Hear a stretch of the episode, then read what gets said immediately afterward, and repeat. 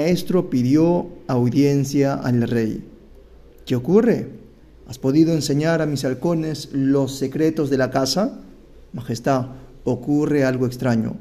Uno de los halcones vuela con gracia, velocidad y precisión, pero el otro no ha volado nunca. Se queda en su rama y solamente observa a su hermano. El rey, gran amante de los animales, convocó a sus mejores curanderos para que resolvieran el tema.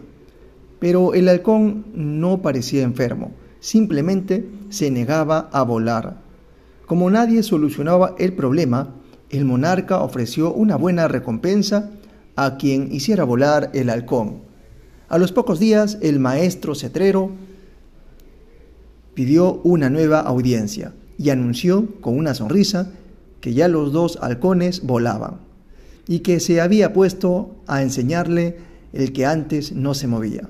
El rey quiso verlo, y así era. Las dos aves cruzaban el cielo con destreza, aunque se notaba como el segundo halcón aún se mostraba un poco torpe que el primero.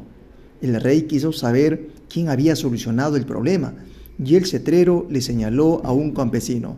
El monarca no podía esconder su curiosidad. ¿Cómo lo conseguiste?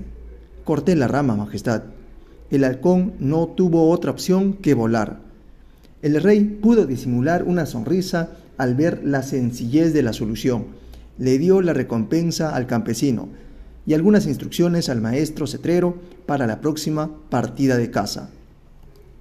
Y ahí termina este cortísimo podcast. Corta tu rama. ¿Sabes por qué me gusta tanto este cuento? Porque creo que describe a la perfección un problema que tienen muchos emprendedores, es decir, el miedo a lanzarse. Aunque veas que otros lo han hecho antes que tú y tú no le has pasado nada, puede ser que te quedes en tu rama, metáfora, para un trabajo cómodo y no te atreves a dar el salto.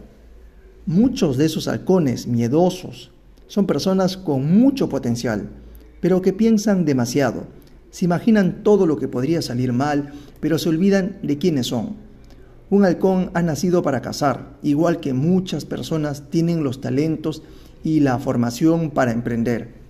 Si eres un mínimo prudente y tienes una cantidad ahorrada para cubrir el riesgo de que tu negocio no te funcione o tengas que buscar trabajo, entonces deberías tener tanto miedo. Puedes probar, siempre tendrás la oportunidad de buscar otra rama si no te convence el vuelo. Así que no lo dudes, corta tu rama, lánzate y ya verás cómo te darás cuenta que ha sido la mejor decisión que podías haber tomado. Nos vemos hasta el siguiente podcast.